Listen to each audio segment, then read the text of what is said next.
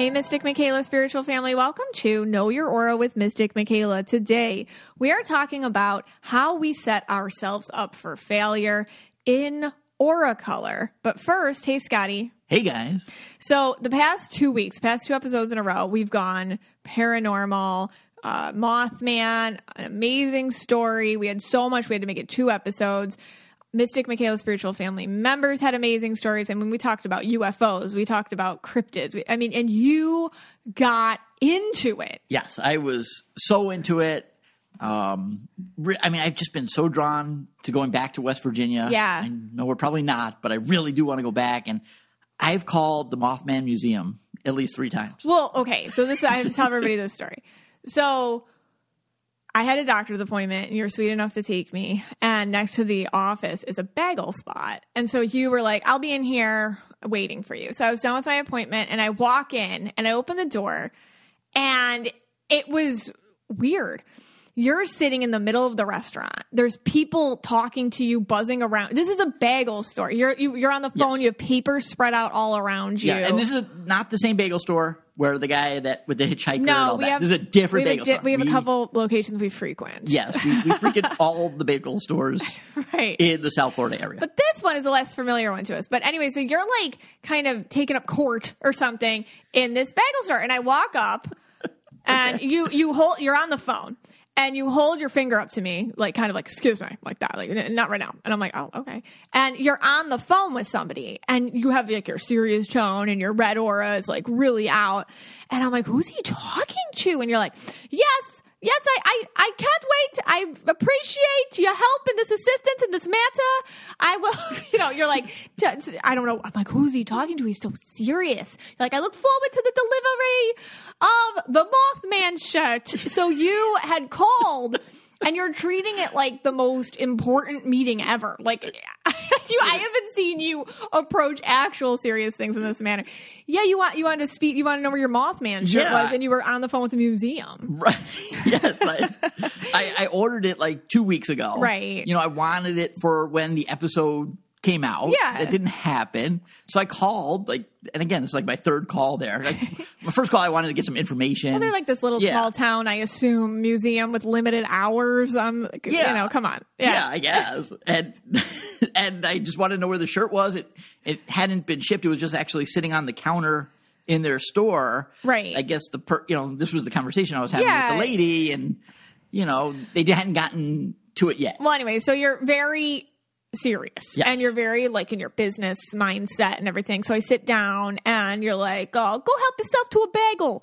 Um, and uh, tell them all the aura colors. So, unbeknownst to me, you had informed everyone that I would be telling them the aura color. So I'm like, okay. So I go Right. with my money and I'm like, okay, can I have a plain bagel? And you're a purple. know, so I'm waiting for my bagel. I'm having a whole conversation. Yeah, because when I walked up to get my bagel, right, the uh, I had my shirt on, my Know Your Aura shirt, right. and the girl behind the counter, very sweet. You know, she said that she loves auras and she loves That's learning awesome. about them, and she even thinks she listened to the show on YouTube. I was trying to tell her it was a podcast, but there is, I think you can No, listen yeah, on YouTube. they're all on YouTube. So she thought she had listened to it. And I said, well, and then she was trying to tell me her colors, what she thought. And Yeah. she said that she thought she was red and purple and Right. yellow. And I'm like, no, no, no, you're, you're definitely purple. and I don't think you're red. So I'm like, oh, if, if, uh, you know, Mystic Michaela comes in, I think I said your, your regular name, but if she comes in, I'll have her tell Yeah, them. so That's I- what happened. right, what of happened. course. And then I sat down and made my phone call to the Mothman right. people. it's like this very serious business. So, anyways, but it was funny because as I was talking to them, and this is something that you can all maybe, I don't know, I can reiterate I want this once again. The girl's favorite color is purple. Okay. Like it's her favorite color. She loves purple everything. And that was the color I happened to see around her.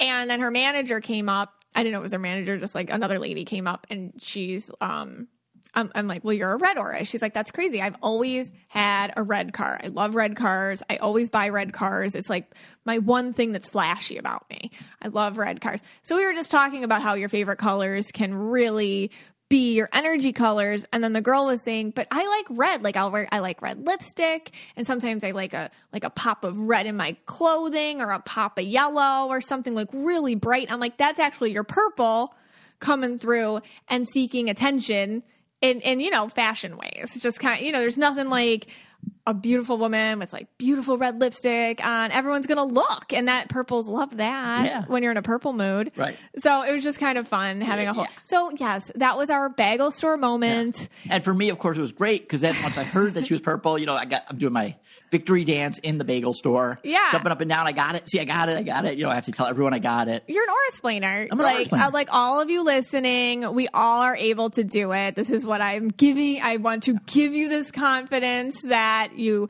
hang around long enough, you can do it too. So my advice to you, if you haven't gotten your colors yet, the best way to do that is to go to a bagel store in the South Florida area. Eventually, we're going to come in there. Eventually. Eventually, and we bagel store hop. once you see me in my shirt, you come up and you say hello, and then you know I'll have Megan tell you your colors. all right. So anyway, all right, all right. We're gonna do a quick ad from Kitty Poo. Love that one. Love that. Okay. I do. And then when we come back, we're actually get into this failure stuff. So we're gonna do historical failures that really changed the world. So Scotty here tells me that he's not a cat person. I'm not. But yesterday, well, when I came in from cleaning the garage, I caught you. I caught you spooning our third cat. He, he yes, he, would, he wouldn't let me go. I had I was sitting there for an hour. He was like purring so loudly. Oh, I know. And he was like all over my you know body laid out. I couldn't. Yeah. What was I supposed to do? I feel like the third cat is the one that's going to convert you to, you know, being a, a true a true cat person. A, a cat dad. It can- a true cat dad. true cat dad. But Okay. here's the deal. Another thing that will convert anybody to being a true cat parent is when you can enjoy your cats, not smell your cats. And let me tell you, Kitty Poo Club can definitely help you with that. Kitty Poo Club is the most convenient monthly litter box ever. Every month, Kitty Poo Club delivers an affordable and recyclable litter box that's pre-filled with the litter of your choice. They even have an extra large litter box for all those fluffier cats out there. When the month is up, just recycle the used litter box and Kitty Poo Club will automatically deliver a new one to you. You can easily customize your subscription at any time to maybe add some toys, treats, accessories, whatever will make you and your kitty happy. I think my cat knows I'm doing a Kitty Poo Club ad because he's sneezing at me right now. Correct. And right now, Kitty Poo Club is offering an awesome discount on your first litter box order and free shipping when you set up an auto ship. Just go to www.kittypooclub.com to save on your first auto ship order of litter boxes with free shipping. And be sure, please, to let them know that Know Your Aura with Mystic Michaela sent you after you check out. That's kittypooclub.com. So today's topic, I really wanted to talk about five ways we set ourselves up for failure through the lens of aura color. But I have with us a special guest, resident historian, professor, Professor Scotty. Welcome, Professor. Hello, hello. uh, I did work at Domino's Pizza with a master's degree, so take everything I say with In history. yeah, in history. Yeah. yes, I do have a master's degree in history. and you taught it for 20 years. Yes, I did, and I also worked at Domino's Pizza Yes. while I had that master's Of degree. Of course. But okay. And I actually, and here's the thing: it's funny because I'm actually teaching again. I Yeah. was getting away from teaching. I thought I thought I was done with my teaching, but then people have been telling me like they really enjoy when I teach on the on the podcast. You Well, know? I think you always enjoyed the teaching aspect. It was the repetition aspect. And then I like this lens of history and how it can apply to us spiritually and how it can apply to us like as a collective consciousness, how we can look back and see something and and that's what we're doing today.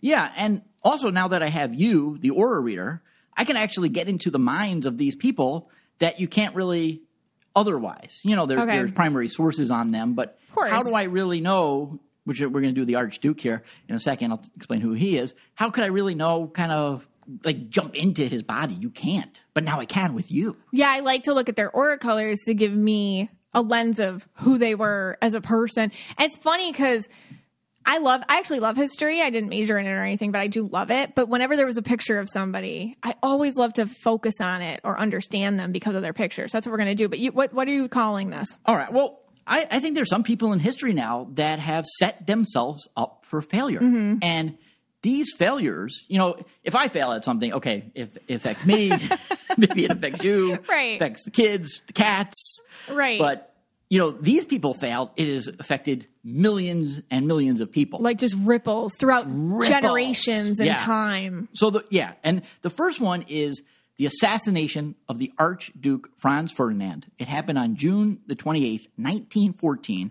And this is the event, you know, if you're not into history or anything, this is the event that sparked World War One. Yeah. And World War One eventually led into World World War War- Two. You can't have. World War Two without World War One. Right. And then World War, you know, into World War II, Holocaust, all those things. You, I mean, you could basically say this one day, June 28th, 1914, changed history as we know it. Like for, on a grand scale. Generationally. Generational. And it's still changing it today. It's set, you're saying it reset our course. and reset our course. Now, not to say, let's say this doesn't happen, it could have happened a different way. Okay. And then you could still have had the world wars. Whoa, time I'm, travel. I'm sure, yeah. Yeah. But, but truly, this, and it's, it's actually, you know, now that I think of it from a spiritual lens, it's almost insane when I tell you this story. Okay, so Okay. so get into it. I feel All like right, I so- fell asleep in 11th Yeah, grade and a lot of this. people look. If you're not into history, you want to skip to your segment after this. Go right ahead. No, but you're interesting. This is interesting, and I feel like all your students always said that you made it a story. So I'm here for the story. All right, and if you have any questions, just stop me because I know the story. I'm, and I'm going to simplify it, and I know the story backwards and forwards, but you, I know the audience does not. So- I will be the voice of the audience. Yes, so please. Okay, so picture it: Bosnia, Sarajevo is the city. I don't know if I can picture that, but okay. Yeah, you probably don't want to picture it. I can't. I can't picture it because you know, I can't see. But it's my mind. pre-war, like it's a normal Yeah, June looking 18 city. June 28th, 1914. Okay. World War One has not happened yet. and what does it look like? Just regular Yeah. life, nice life, normal. Right, but it's in the hands of the Austrian Empire. okay, Okay, so Bosnia is controlled by the country, and at that time it was Austria Hungary. okay, Okay. Archduke Franz Ferdinand is the heir to the Austrian throne. Okay. So when the emperor dies, he's the next in line. Okay. Serbia is the country next to Bosnia, still is today. okay. Serbia always thought that Bosnia should be part of Serbia. so Serbia and Austria are fighting over Bosnia. Right. And Austria is the much bigger power. Got it. Okay, but the Serbs want Bosnia in their control, and they don't want Bosnia in the control of Austria Hungary.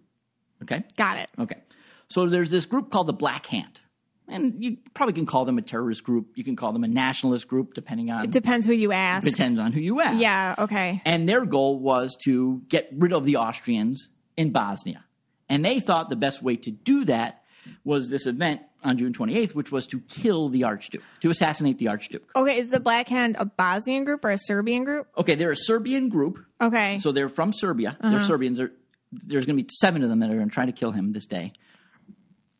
There's, there is a gray area whether or not they acted independently or was it backed by the Serbian government. Okay. Everyone at the end thought it was the Serbian government, hence World War One. Okay, but Okay. anyway, the main guy that's the main player here is a guy named Gavrilo Princip.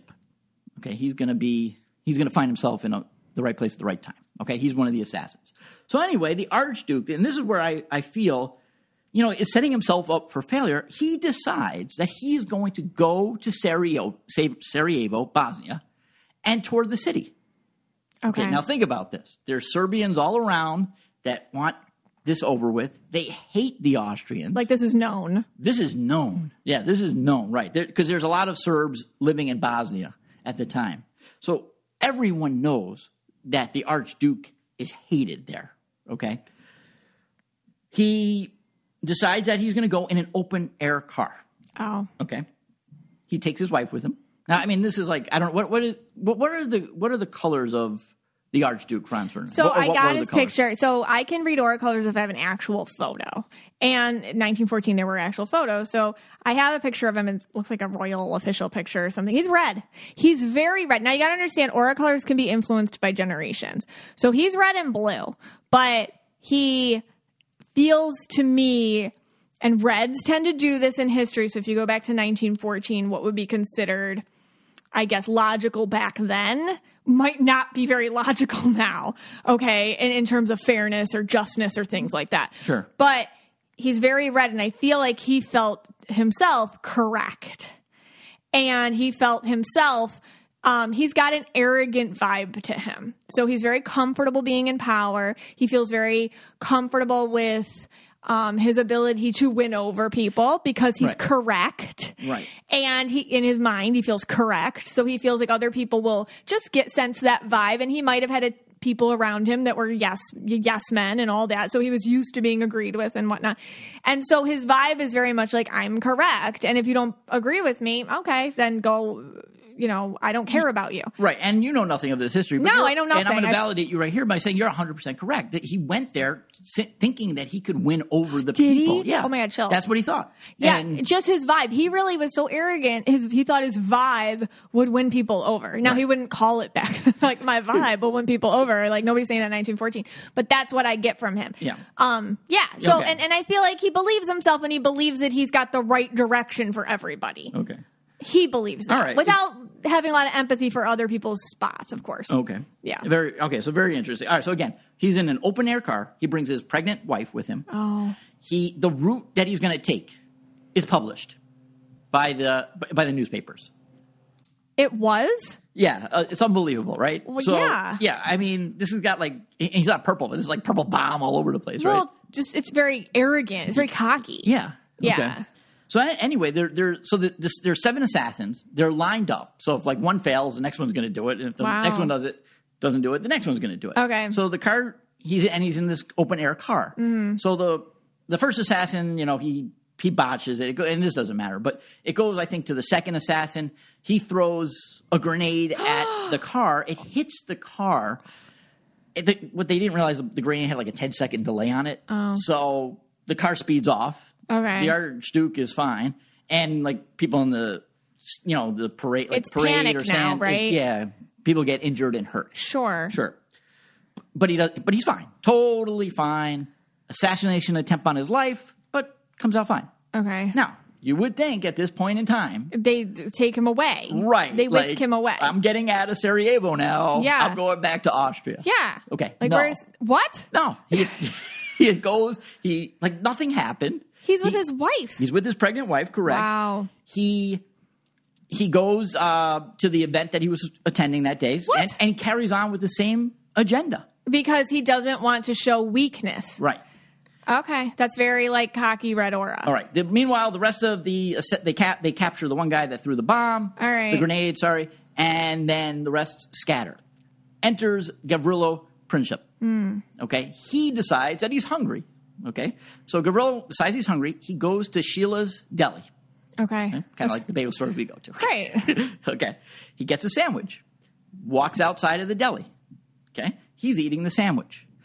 The Archduke is now on his way. He's away from that event. He went to an event. He's still in town. He's driving. The driver gets lost. Right? Remember, because they're, they're from Austria. They're hanging out in Sarajevo. There's no phone. I Siri. driver gets lost, makes a wrong turn right in front of the car. Guess who's standing there? Stop Gavrilo it. Princip. Eating, eating the a sandwich, sandwich? from Schiller's Deli. He What the cannot- heck? Yeah, cannot believe his eyes.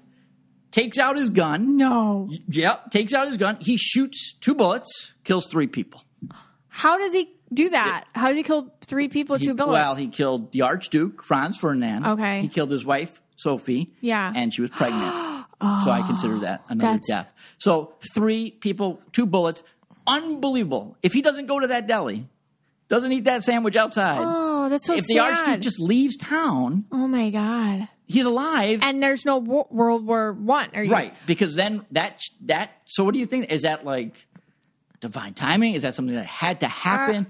Is that coincidence? I can't- What is that? I can't understand that because like I can't understand that people are supposed to die or wars are supposed to start. Like I can't understand that. That's really weird though. Yeah. And like just beyond coincidental to something else. Yeah, because the assassination tape was over. Like they all scattered. It was yeah, done. they gave it up. Gavrilo goes and gets a sandwich. He's like, ah, we, we screwed up, whatever. And then there comes That's the car, makes a wrong turn, goes down that road, and there he is standing there. Why'd he kill the wife? Welding instructor Alex DeClaire knows firsthand how VR training platforms like ForgeFX can help meet the demand for skilled workers. Anywhere you go look, there's going to be a shortage of welders. VR training can help welding students learn the skills they need to begin and advance in their career. The beauty of virtual reality is it simulates that exact muscle memory that they need. Explore more stories like Alex's at meta.com slash metaverse impact. I have And he killed um them. I have the picture of him. Okay. So this is interesting because it's a long time ago. And looking at what's his name, Gabriello? Gavrilo Princip. Gavrilo. Looking at Gavrilo, he is purple blue. Okay. And let me tell you why that's interesting to me. In old photos, very rarely do I see purple people. It's just the time and the generation and the hardships really tended to only honor like red auras or make you an invisible blue aura or a green aura. Like like uh, or sometimes yellow, sometimes, but like other colors no. I never see. So him being purple blue, he feels like he's got nothing to lose. He feels close to it's interesting that he's wearing a purple aura cuz to me it means it's stripped. He's been stripped down to his authenticity or stripped down to his true self and almost like threw away society and threw away societal norms or cultural norms that you would have had programmed into you at that time. Oh yeah, no, he he had a harsh life, uh, terrible poverty. Yeah. Um, I, I can't remember how many brothers and sisters he had, but half of them were dead.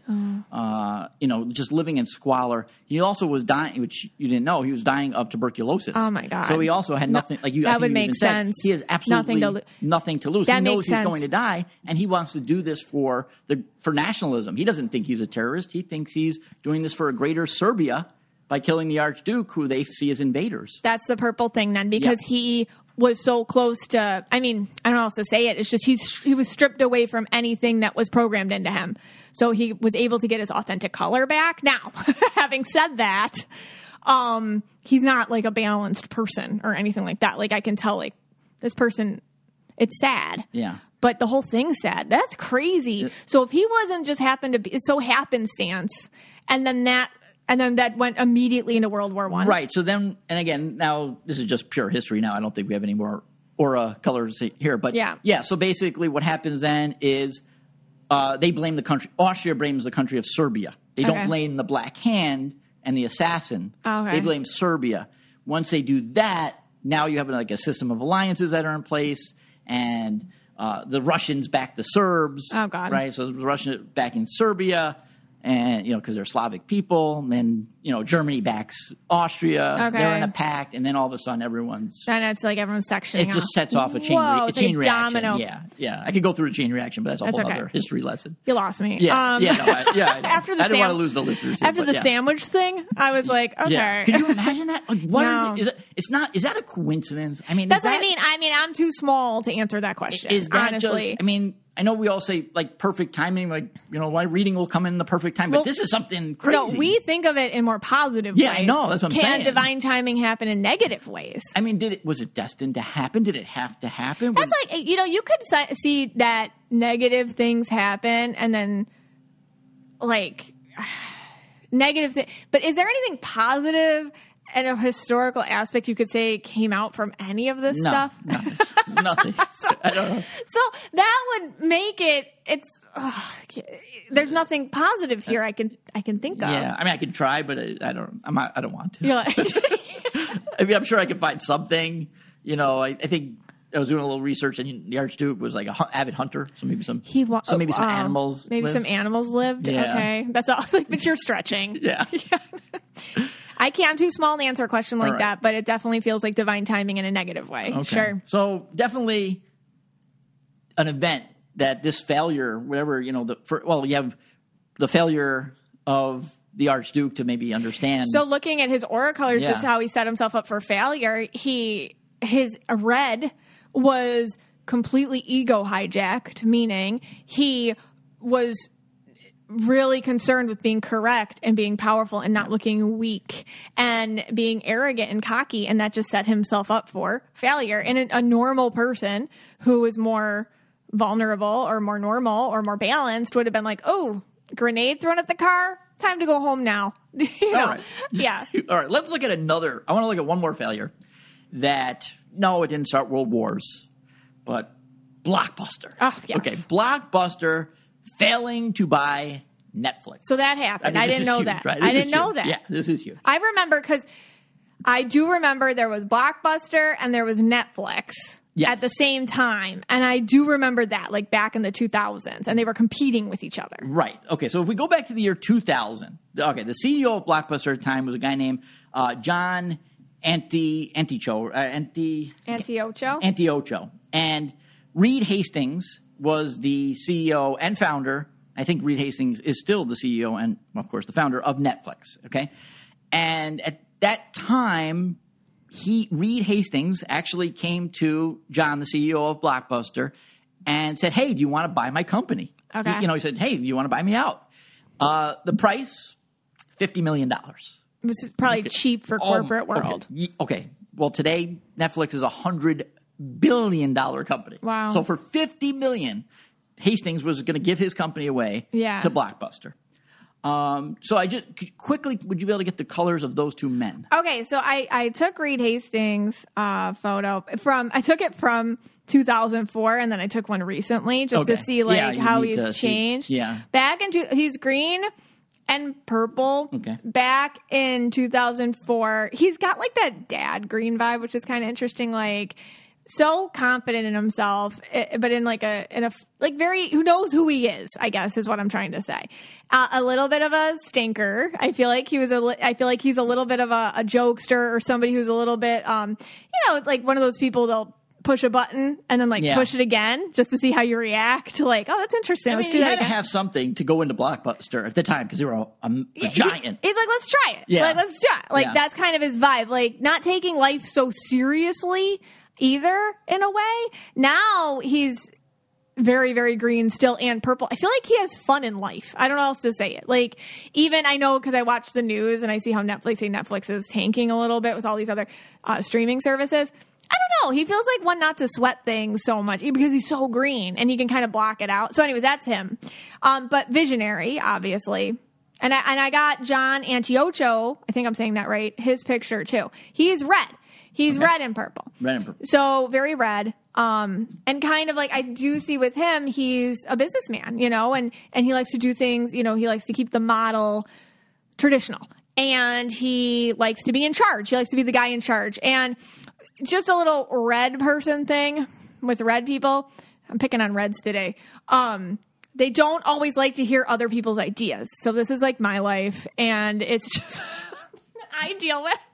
So I just feel like, you know, this Reed walked in and was like, here's my idea. And this John is like, don't tell me what to do. Ha ha, get out. You know, like that. Yeah. Uh, Okay, and, and you're exactly right. So, yeah, I mean, it's the year it's the year 2000. Blockbuster is the behemoth. They are huge. They are the top.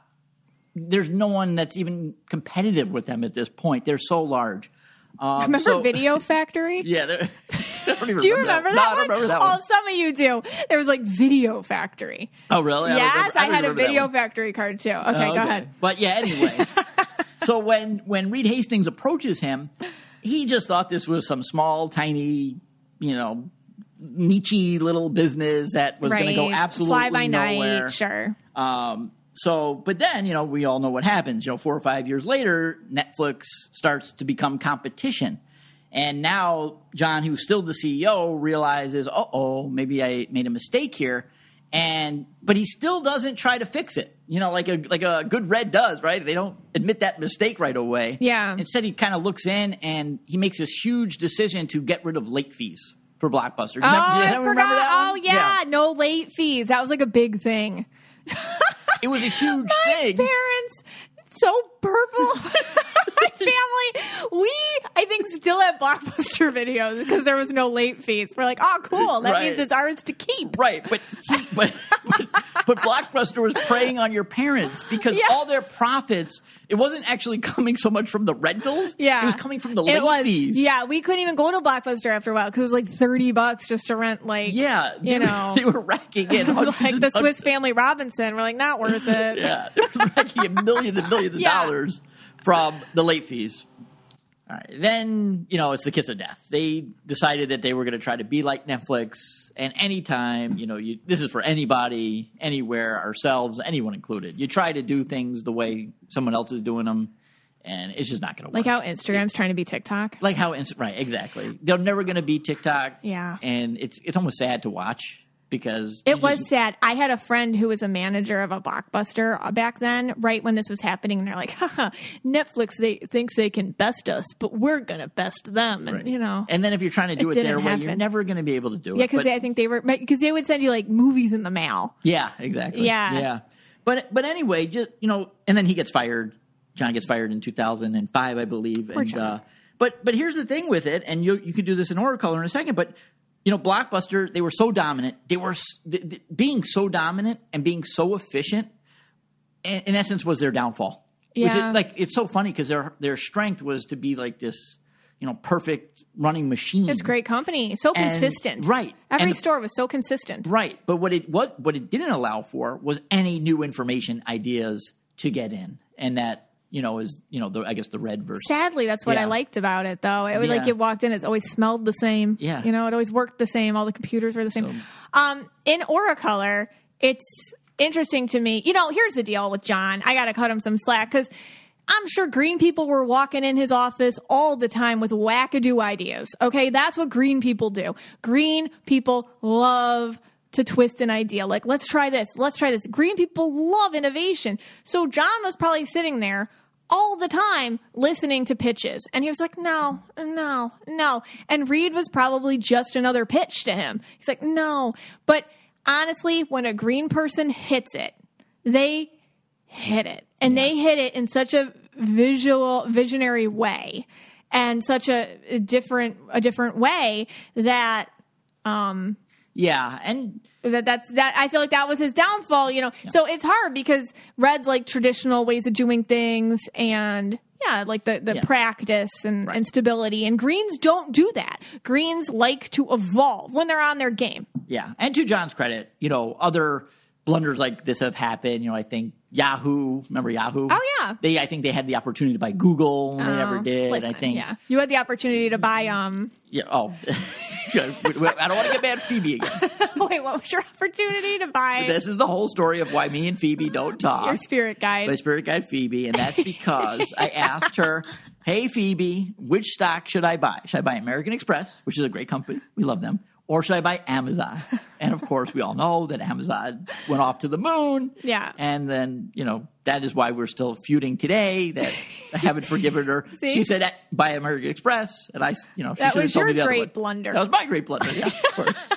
All right, we got we got a couple ads, and then you're going to come back and talk about how we set ourselves up for failure.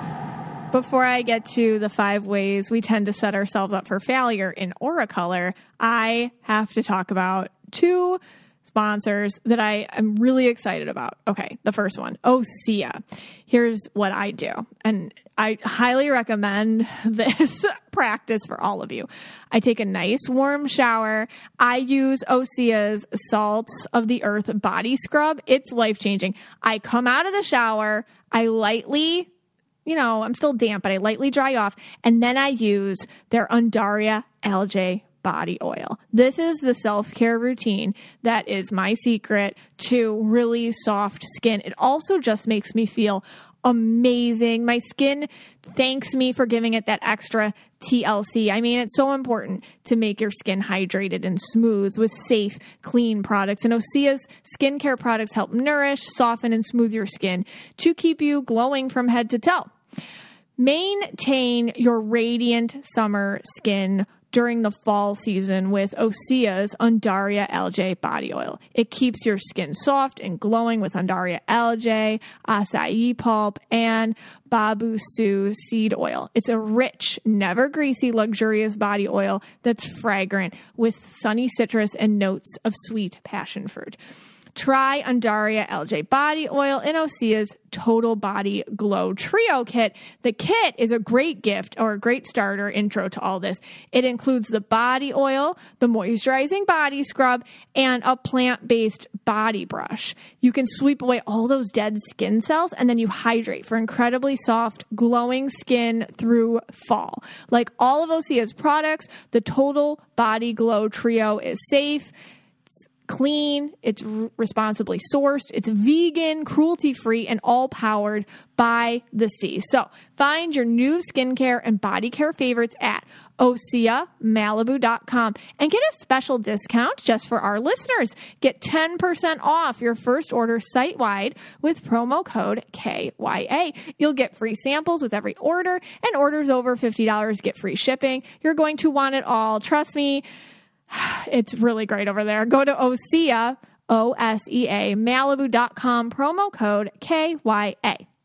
This is a new sponsor. I am so excited about studs. Okay, so I have piercings. I have um five ear piercings, but I only wear my first ones, and I'll tell you why. I have ridiculously sensitive ears. So my other ear piercings have closed up because I've never been able to find earrings that don't bother them enough to stay in until I was introduced to studs. Okay, Studs is reimagining the piercing experience for each and every year. So not only do they have piercings you can purchase on their website, they also have studios. So if you want to refresh your look with a new piercing or need pro styling advice, you can shop online or you could stop into Studs in LA, New York City, Austin, Nashville, Miami, or Boston uh, Seattle. More's coming soon. If you want to get a new or even first time piercing, but you're feeling a little scared, please fear not. Studs only pierces with single use needles, never guns, so it's way safer and better, especially for advanced piercings. And here's the best thing, and what I always look for studs earrings are made from high quality materials, which won't turn your skin green. Plus, they're lightweight and durable enough to wear all the time. You can even sleep and work out in them. I have been wearing mine for a week. I don't even know they're in my ears. I've never had this experience before. Studs has had over 250 styles of hoops, huggies, studs, cuffs, and dangles, and they pierce way more than just lobes. So it's easy to create a statement look or something you keep in every day. Starting at just $10 per earring. Right now, Studs is offering our listeners 20% off your first purchase when you go to www.studs.com dot com slash KYA. So go to studs, S-T-U-D-S dot com slash KYA for 20% off your first purchase. You got to go take a look at the website. It's such fun stuff on there. That's studs dot com slash KYA. Because I do so many readings, I'm able to see something really special in each and every one of you that I get to read. Um, and that's just how we set ourselves up for failure and I see how we do this spiritually, and I see how we do it in aura color. And it's just interesting because I don't know everything. I've said that all the time. So sometimes I'll do readings, and most of the times I'll do readings, and somebody somebody that I'm giving a message to from spirit, there's a part of me that's like, oh, that's that's good, you know, because it's not coming from me. It's coming from spirit. I'm just the the vessel in which it travels. So I'll be like, man, that's good, you know, or ah, that's that's that's interesting. So I thought talking about it in aura color could be a, a, different way that we can see how we may be setting ourselves up for failure and why and what the spiritual reasons linked in are. How this originally was supposed to be was um, I wanted to talk about working out in aura color. I'm like, oh, purple's like Zumba class and yellow's like Pilates. But then it just got way deeper than that the more I thought about it. Like, you know, if a purple tries Pilates class, they might not stay in Pilates class. And if you have it in your head, like, okay, I'm going to be a Pilates person, I'm going to go to Pilates every day, I'm going to be a Pilates queen. And then all of a sudden, the purple acts purple and they get a little rebellious on themselves and they stop going. They might just, they might just throw, you know, the baby out with the bathwater, meaning just like, oh, I'm not working out ever again because if I can't be a Pilates queen, forget it. And at the and and really what that comes down to is they just set themselves up for failure instead of seeing themselves as a purple and being like, you know what, I need a variety of activities. It doesn't matter what it is as long as I move every day. So my point being I started off in one thing and then I saw how much deeper it was and how it's not just about that. It's in all areas of our life. So here we are talking about how we set ourselves up for failure and how I see that happening on a spiritual level. All right. Number one, inauthentic aura colors. okay. I see this all the time. You're wearing an energy that's not authentic to you we think we want something, but it's our programming or our inauthentic aura color, whatever you want to call it, which is telling us that we want it. what quickly, what's an inauthentic aura color? I've talked about if you've been following the podcast, I've talked about this a lot, but very briefly, my whole take on auras changed when I realized I was seeing people wear colors that weren't theirs, but they wished they were theirs. And I was a Spanish teacher, so I really started to understand the worth of aura colors when I saw it in my students and I could differentiate instruction based on it. But then when the parents would come in for uh, parent conferences and stuff, I'm like, why are they wearing this when they're not this? And what is that about? And then I realized all these many years later, what it really is is we will wear energies that aren't ours when we feel we cannot go through life successfully as we authentically are. And how sad is that? And we've all done it. And some of us are doing it now, but it takes a lot of energy to wear an inauthentic aura color. And sometimes you really latch on to it thinking it's you. So, questions. What were you always told you were as a kid, and how does this affect you today? Maybe they told, "Oh, you're so disorganized, you're so lazy," or maybe you're very competitive, aren't you? Or you're the you're very hardworking, you're so neat and tidy, you're so organized, you take care of everybody. What were you told, and is that you, or is it a version of you that you feel like you have to uphold? Another place it can show up in is a job or a relationship. Perhaps you're expected to be a certain way, but that's not really who you are. All these things can cause you to carry an inauthentic aura color, and it's draining and it's tiring and it causes fatigue and makes you very numb and it can make you very depressed or bitter and all the jaded and, and just very outside of your present moment. And when you're feeling all of this and all of a sudden one day you realize like, that's not me. This could have happened to you. You could be in the midst of this. Maybe you're not there yet, but at some point you'll look around and be like, man, I've been building a whole life around myself, and there is not one thing in here I actually want or connect to. It was a bunch of stuff I thought that I wanted based on who I thought I was, and now it's shattering all around me. That's when you've lost your inauthentic aura color. All right. Um, and what happens is, is when you make yourself continuously do things that are about your inauthentic aura color and not about your authentic self, you're going to set yourself up for failure because that's when you quit the job or leave the relationship or quit working out or whatever the thing is, it'll happen and probably on many levels. I'll tell you a story. I had a reading with a woman who was, I mean, patted on the back her whole life from birth on for being this good. Oh, you're such a good, selfless person. So compassionate, so helpful. Her whole life, this was where the praise was from. This is what was expected of her. Okay. But now in her life, her adult life, she's this, she's an invisible person working in a thankless HR job for a company where it's the same thing um, they're like, wow, yeah, be selfless. That's be invisible, be selfless. Don't ask for anything in return, and you're good. Well, the amount of inauthentic blue in her aura, that's the first thing I saw. Like, it was like, wow, it was just astounding. And she was borrowing all her self worth. That's what an authentic blue can do. Borrowing all her self worth from others' opinions and then thinking that it was her own. Can you imagine being around somebody who smelled good and you think that was your smell too? Or being around somebody who smelled bad and you thought that was your smell too? That's what it's like. You can borrow other people's emotions, praise, thoughts, reactions to you, and consider it your own sense of satisfaction or self worth. Once you realize that you're doing that, I mean, your life will completely change. Episode four, The Recovering Empath. Um, so, anyways, she felt very numb and stuck and stressed and sick and sad. And she was actually an indigo yellow.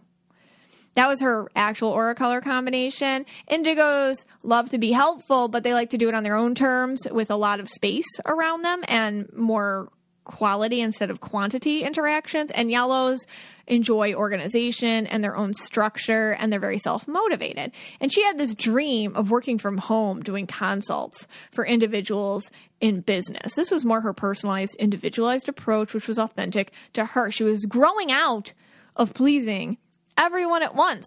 Actually, if you're feeling this way, It's a good sign. It means that you're uncomfortable and you don't want to do this anymore. It's kind of like wearing a shoe that doesn't fit you anymore. Time for, you know, a new shoe and time for a new, I guess, just rundown of what your priorities are. Anyways, sh- this woman could handle pleasing herself first and being then a better and more inspirational person to the fewer quantity of people that she could help. But she was stuck.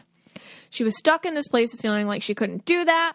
And she was using her ego logic to keep her in this job. You know, I already have the job and it pays, and maybe I'm not good at anything, anyways. And then in her life, she really felt like she was a failure, someone who couldn't launch this business she wanted to build because she was getting very stuck with her own inauthentic aura in that way. So we worked through that. But my point is, is she couldn't, she'll never feel successful in that job. Somebody else could, but she can't. And so, a way that we set ourselves up for failure is we stick ourselves in a context which is based on who we think we are or who we told we were are, which can be indicative of an inauthentic aura color kind of ruling you. So you got to think like who you are versus who you wish you were based on how you felt lovable growing up and how you feel lovable now. And you got to think about this like what things do I think I want versus what I do want? What what relationships do I want versus what I think I want? Careers, everything. All right, number 2. Another way I see people setting themselves up for failure is thinking that we should do something and that the things we actually want indicate bad character qualities. All right. So I want to work from home, but me, I'm just lazy. Okay, that'd be like a purple person or an indigo person. Or I don't want anyone bossing me around. I want just my own office with a door shut and I just do what I do. And that's like a yellow person. Or I want to be in charge of a team and I want to be the, the leader and they all come to me and I'm the final say. You know, that's a red aura person. And if you want these things and for whatever reason, growing up or society, the world around you or the people in your life are telling you that that's negative, you can push that away and then go after things you think you should be based on like what you think are actually good character qualities. So it's lying to yourself about who you are, basically. I had, and, oh, and then you can just feel like a bad person. Like maybe I'm a bad person if I don't want to help people anymore. Maybe I'm a bad person if I don't feel like climbing the corporate ladder anymore. Maybe I'm a bad person if I disappoint my parents or partner or friends by switching up my career I, I'm, I'm a disorganized person if I decide to move across the country and pursue this completely different path. So you're basing your authentic wants, I guess you're you're connoting your authentic wants with negative character qualities. And that can set yourself up for failure because you're just going to keep doing the things that aren't working for you or you've grown out of or aren't authentic to you. And you will never thrive in the way that you you inside want to thrive when you do that. Other people might be like, "Oh, you're fine. What are you talking about?" But that's their ass- assessment of you. And and a lot of the spiritual awakening, what it really is is erasing everyone else's thought or assessment of you and going inward and be like, "What is my thought and assessment of me?" And what is that which is greater than us and that assessment of me that connection, whatever you want to call it. You want to call that God, you want to call it anything you want, spirit, you want to call it whatever you want, that which is greater than us. How am I seeking and connecting to that within me? Because that's really the point. I um I had my normal person life. Um it was after my pound class. I take pound, it's drumsticks, on the floor. It's a bunch of moms and we work it out and it's aerobic activity and it's great for purples. Okay, anyway, so after class, everyone was talking. A lot of the moms um, have kids older than mine, and it's that time. Like, what are they going to go? You know, they're seniors in high school. What next? And they were like, "Oh, my kid doesn't. None of the kids know what to do." Okay, I mean that's like very normal. I feel like we've all been there. Some of us still don't know what we want to be when we grow up, and that's we were told that that's not normal. Well, guess what? It's super normal. I read so many people; they still don't know what they want to do. They change jobs. It's okay. Anyways, everyone's but you know when you're paying for college if your kids are paying for college or you know they have to pay for college themselves you don't want them to waste their money so i get that so all the moms were having this conversation and I was just kind of listening and putting my stuff away, and and I was um I kind of came into the conversation, and this one mom was talking about like, well, you know, she wants to go into I don't know sociology or whatever, like it was some sort of one of those humanities things, and but I'm telling her, you know, school's not the way to go. She should really, you know, go into this tech industry, da da da, blah blah blah. And this other one was like talking about how she her kid doesn't know what she wants to do, so she's just going for, you know, whatever, communications or whatever at this other university or this other one wants to go to a private school and pay all this money and she's like but she doesn't know what to do. So so it's kind of a lot of that. And the big thing was none of these kids knew what to do and their parents were these moms I was hearing talking their big thing was, well, where are you going to get a job? Or where's the best path? Or where's the most efficient way to go about this college thing or getting a trade thing?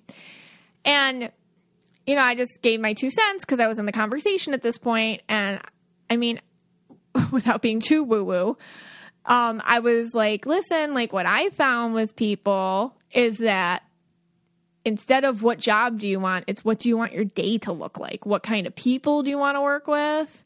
What kind of environment do you want to be in every day? What type of work do you want to be doing? How much leadership can you handle? How much authority can you handle? Get all those down, understand all that stuff about yourself, and then uh, like peruse some general job directions after that. I mean, I don't know. That's that was my two cents. They were all kind of like, wow, that sounds, you know, granola for us. But I was like, listen, I don't know. We'll see where I'm at when my kid goes to college.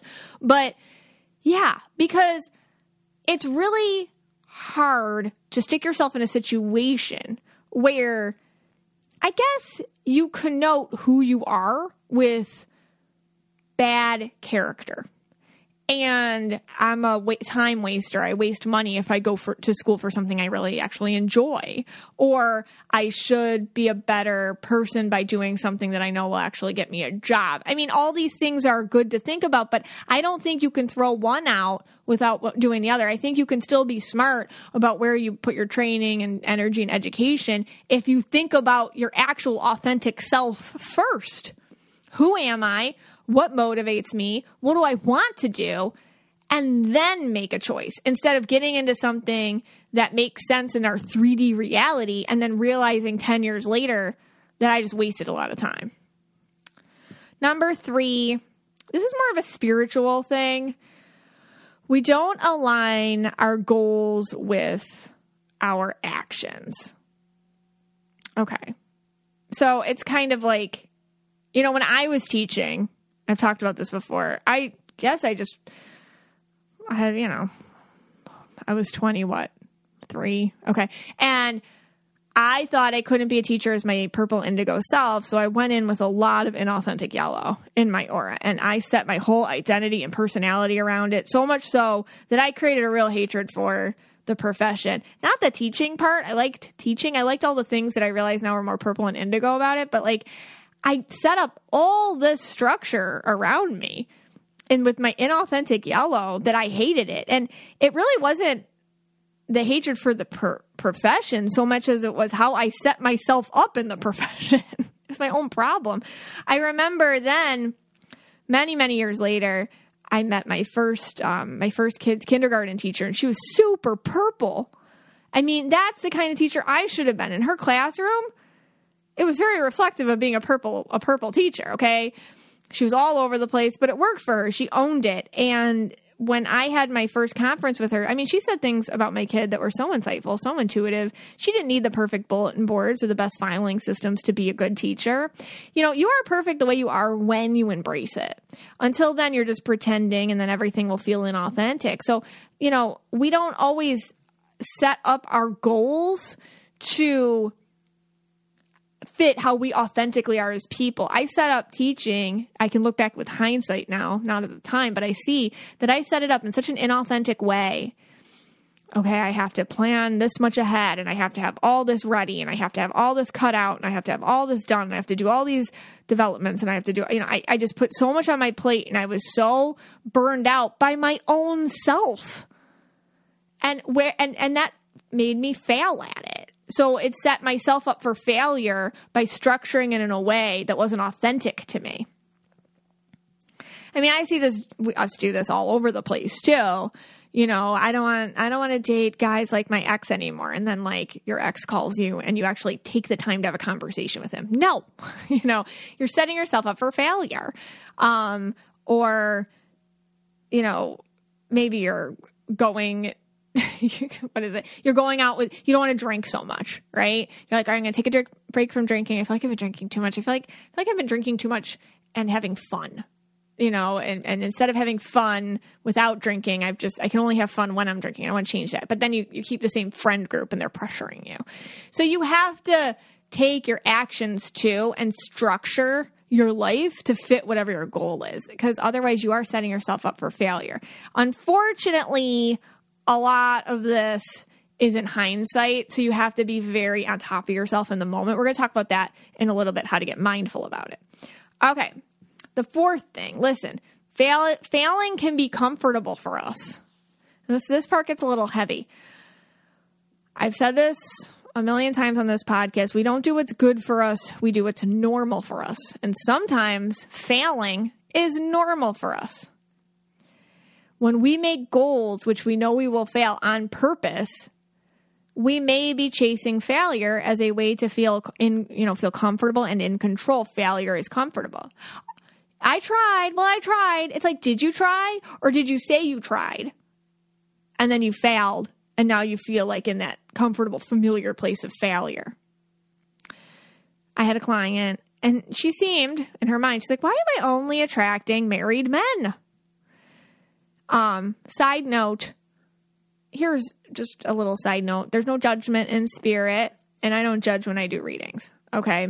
I don't. I really don't. I've just I don't. I turn it off. And that's really one of the most beautiful things about being able to do readings is that I just have really been able to pick up how the, uh, you know, I did the judgment episode a few episodes back, just pick up how the universe observes you. They don't judge you, they observe you. So I do, it's just, I just want to bring this up because this might be a triggering story. So, anyways, I had a client and she seemed to only be attracted to married men. She didn't want to do this anymore. You know, she wanted love and she wanted a relationship, but she kept dating married men who wanted side flings, not serious relationships. I mean, they would say they wanted serious relationships with her, but you know all their actions did not suggest that at all. And she would fall in love with them and not understand why they're not leaving their wives for her. Um, but in her own life she had some things that she wasn't clearing up. And she felt that they weren't related but they were. She had major issues with her own dad. Her dad was very unavailable growing up. And she felt that you know, love for her was something she had to chase, that love was a struggle, that love wasn't hers free and clear, that love was something that was always going to set herself up for failure. And she was comfortable with this failure. Okay. She kept putting herself in failure, wondering what the issue was. She was setting herself up all the time for rejection, but because for her, rejection and love were the same thing. She knew love only tinged with rejection because of her dad and what her dad did to her. So she was chasing that same feeling, love and rejection from emotionally and physically, you know, or whatever, unavailable men.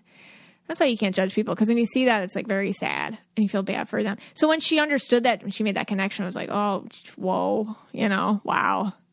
Because that's heavy stuff. And where in our lives have we tied one of the things we think we want with something negative? Where is failure combined with a goal that would be considered a success? Old patterns and habits can be in the direct way of us moving forward. So we have to work through our spiritual stuff our blockages and our walls in order to understand when something's not working for you or you think you're in the same loop pattern over and over again you got to ask yourself like okay what's what's actually happening here because it's not just a, it wasn't about her just attracting married men it was it's something more and and she figured it out through spirit and we all have that thing. All right, number five.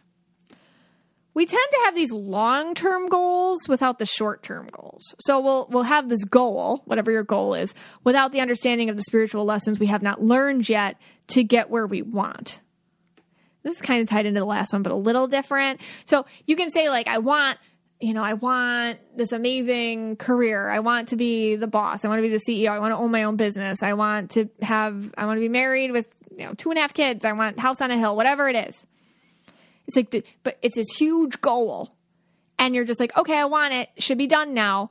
But the thing is, there's lots of other things we got to work through before we get to that. And it's not like supposed to be this crazy amount of work. It's just, uh, it's just like I've said it before, you got to give the universe a bone, you know? So if you want the house on the hill and your finances are the things in the way, then you got to sit down and get, you know, get a little serious with yourself about your your Amazon spending habits or something, you know? So that's what I'm talking about. Like you got to sit down and like deal with yourself and deal with the stuff in the way. You know, but so there's, there's some short term goals that need to happen before the long term goal can happen sometimes. All right. I had a friend, it was a long time ago. I had a friend who was struggling with losing weight. And of course, I mean, she was beautiful, as all bodies are, but she was very caught up in losing weight. I mean, she was obsessive about it. And she started signing up for classes, like workout class. She was a teacher too. She started signing up for these workout classes that were really early before school and then like right after school, so like twice a day. And she was setting herself up for failure in a way which mirrored her opinion of herself. So, meaning as she was doing this thing for self care. It was almost like abusive, even though it's supposed to be self care. It was not nice. She was eating like the same food over and over and over again. It was just, it was very regimented and it, it seemed painful. And she did lose weight. She lost a lot of weight. Um, but her life was so regimented. And all of a sudden, the life she created around this goal became more of a punishment. Not unlike she had already felt when she wanted to lose the weight in the first place. The things that she felt she couldn't do, the limits she put on herself, they were still there, just in a different form. Now, instead of not dating because she didn't feel like she was at the right weight, she couldn't date because she was kind of a slave to her own schedule and her own eating habits. She like absolutely feared being asked out to dinner because she was on such a strict diet regimen she put on herself um she had to go to bed really early because she got up so early to work out you know so she was still limited it was just her own mind doing it and the thing with her and i can talk about this because she was my friend so i knew i knew it different than like a reading you know she had a lot of issues with the way she the abuse she suffered as a child and instead of dealing with that and and the weight was something she did to you know protect herself or her own she didn't go to therapy or anything like that. It was just her way of dealing. And she never dealt with with the cause of a lot of this stuff. So being mean to herself was really the issue.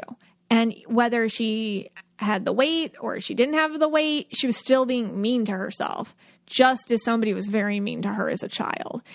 And until we deal with those things with therapy and our own spiritual connection or whatever we have to do, it's it's going to be setting yourself for failure. Um, yeah, that, that was really sad. It was hard to watch somebody go through. Real quick, episode 75, I talked about how you do one thing, you do everything. So if you're interested in more of this kind of pattern stuff, that would be a good episode to go back to. All right, so how do we limit setting ourselves up for failure? A lot of this is just self awareness. So, reflection. It's time to question your impulses. You may have a hard time at first questioning impulses, but later, as you get used to doing it, it'll get easier. You go grab the bag of Cheetos instead of sit down and have your good lunch. Stop yourself. Why am I doing this? What's going on? Why why can't I make, you know, if if that's your thing or I don't know what you're you're going out with the toxic friends instead of making plans with a different type of friend. What's going on? You know, what, what was happening here? So asking yourself, am I doing this again? How do I feel inside right now? What do I really want and why? How did I feel about myself when I made the choice I did? How will I feel myself 15 minutes from now after saying yes to that invitation I probably should have said no to? At just getting in that habit. And another thing you can ask yourself is how am I setting myself up? So you have this goal, whatever the goal is. You can think about that goal. Does this goal align with where you're at now? Is it realistic in your life right now to have that goal? And if it's not, where can you make it more realistic? What littler steps can you take now that would eventually, put, you know, stick you on the path to the big goal? What other goals do I need to accomplish first? Is a great question to ask yourself. Where and also where are my real motivations? Are these intrinsic? Is this my connection to self? Is this what I if nobody cared, if nobody cared, what would I do? I was in the backyard. I told this to um, the 8 8 meditation group, but I'll tell you guys too. I was in my backyard the other day I was just thinking about something that I wanted to do. And I was just thinking, I'm just thinking, thinking, thinking. And then I thought, like, what if nobody had a pin? What if nobody was mean? What if people weren't mean? What if everybody was supportive and nobody was mean? And all of a sudden it opened up for me exactly what I wanted. I'm like, that's what I'd want. If nobody was mean, that's what I'd want. And so my goal all of a sudden was very clear to me. As soon as I took out the thing that I guess scared me the most, other people's feelings about me. And wow. I mean, I know that sounds kind of like, I think a lot of times, like when we have our little downloads, they can sound not that poignant to other people. But honestly, to me, it's like a cloudy day just poof cleared up or something. Like, whoa, okay, that was easy. So that's in my way. What are my real motivations? What do you want if nobody cared? And what are your extrinsic motivations? What are the things outside of you that are programming you to think differently? And what are they? So just taking time and identifying the environmental factors that cause you to alter your behavior in ways that aren't authentic to you. And also, I mean, yeah, you got to set aside me time for self management, for self care, for reflection, for meditation, for a shower. You know, you just need time to think and cut out distractions and really get in your own head. You are your best friend. You're your best friend and you're your worst enemy. And the person that's setting you up to fail is you. And I had to learn that. And when you learn it, you have more control over it. And yes, there's environmental things around us all the time coming after us, but we have to be adaptable and flexible. And we can do that by being self aware. So I'm trying, I'm giving you the power. I hope you feel it. Like right now, I'm just giving you all this love and power to navigate this stuff. And and lastly, what can you let go of? Because as you take in these goals that you want, there's going to have to be people and relationships and activities and thoughts and negative beliefs and patterns that you're going to have to let go of. We can't bring something in without saying goodbyes to something. It's kind of like when you get a new shirt and you put in your closet you might think to yourself, well, what can I get rid of now? You know, I put in the new shirt. What can I take out? What don't I wear? Same thing with this. As you bring, you can't do it all, and that's okay. You have to decide what can I let go of. So think about that too. I hope this helped you a little bit. I'd love to hear what you all have to say about this over on the Mystic Michaela Spiritual Family Facebook page. Hey, Scotty. Hey, guys. Well, the one thing I'm not going to fail at is getting my Mothman shirt. I believe you. I actually checked the mailbox when you were talking. It still hasn't arrived. I want to call the store again. Not. I just want to talk to them. I like. I like.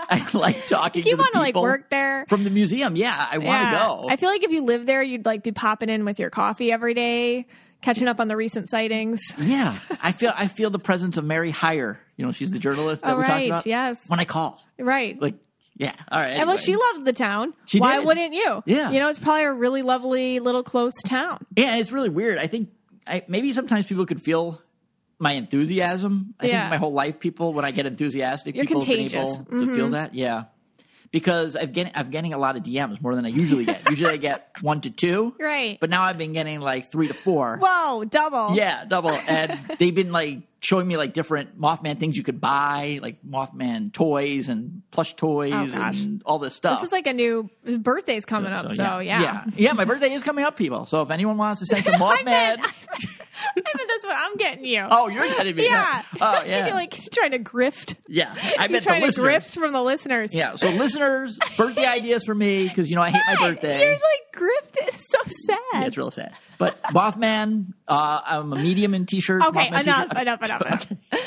All right, so back to the failure thing. Here's the deal: we've all had our failures. We all struggle with setting ourselves up for failure. Maybe we've maybe we've been more mindful about it. Maybe we haven't. I'd love to continue this conversation over on the Mystic Michaela Spiritual Family Facebook page. You guys are always so open and vulnerable over there, and I really feel like it helps one another when we share our stories. All right, and I I, I do want to kind of just end.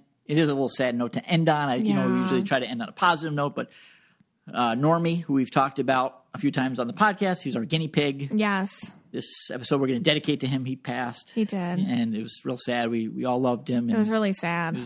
oh, you know, I miss. He already- always used to make a lot of noise while we were recording. Yeah, we record in the dining room. We don't have a studio. so that's where also he lives. Yeah. So he would always squeal during it because he, he wanted a, carrot. Yeah, so I, I would I would give him a lot of green peppers before taping. Yes. and that would keep him happy. So, And he lived to the ripe old age of I think he was like se- he was seven. I think he was about seven. Yeah.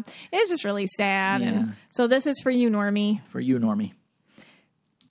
This episode is and this podcast, it's for you and about you. And we're so thankful you could spend some time with us today.